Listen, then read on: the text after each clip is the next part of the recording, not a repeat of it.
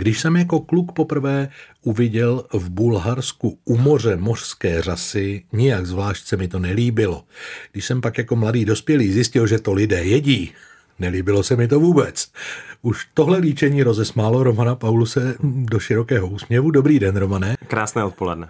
Vy máte řasy rád a rád s nimi vaříte? Nemůžu říct, že by to byl nějaký základní stavební kámen mého vaření. jako kuchař se v kuchyni potkávám s těmi řasami a pravda je taky taková, že já, když jsem byl malý a rodiče nám vyprávěli, že v Japonsku jedí řasy a dokonce i syrové ryby. Ano. Tak jsme byli v šoku. A dneska si myslím, že sushi je vlastně běžným eh, jídelníčkem mnohých z nás.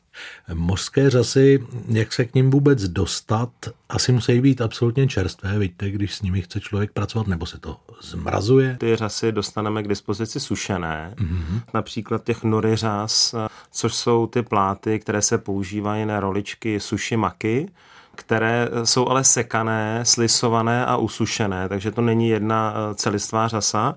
Máme ale i možnost dostat eh, jaksi ty řasy zamražené, úplně čerstvé jsem je vlastně u nás nikdy neviděl, ale ta suchá řasa často, když se namočí, tak vlastně má, myslím si, skoro totožnou konzistenci s tou čerstvě vytaženou z moře. Řasy se, pokud se nepletu, dávají třeba i do salátů nebo polévek. Zkuste ještě nějaké další eh, způsoby užití řas a, a pojmenujte je, prosím, Romane, protože já jsem úplně marný v tomhle ano. oboru.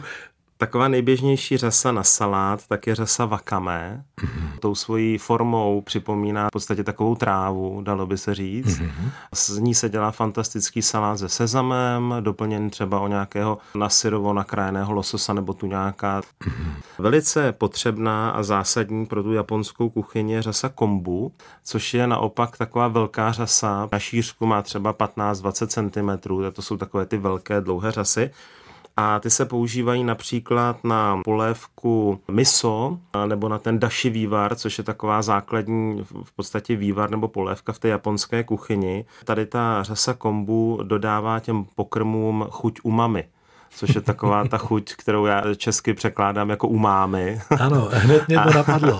taková ta chuť, kterou vlastně ty azijské kuchyně rádi jak si zvýrazňují ty ostatní chutě. Hm. Položím nakonec našeho krátkého povídání o řasách otázku možná pod pás, ale zkuste odpovědět. Má smysl zkoušet japonskou kuchyni provozovanou tady po Evropě, anebo se opravdu nerovná té originál v Japonsku? Já jsem v Japonsku nikdy nebyl. Je to mm-hmm. takový můj handicap. Myslím si, že když restaurace má japonského kuchaře mm-hmm. a suroviny, nechci říct, že není problém, ale z větší části se dají obstarat, tak to může být hodně blízko tomu, jak to v tom Japonsku asi bude chutnat.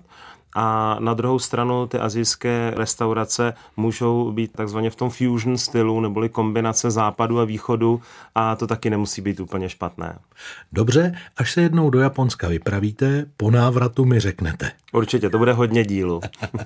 Slíbil Roman Paulus, za dnešní setkání moc děkuju. Já vám taky děkuji, mějte se krásně.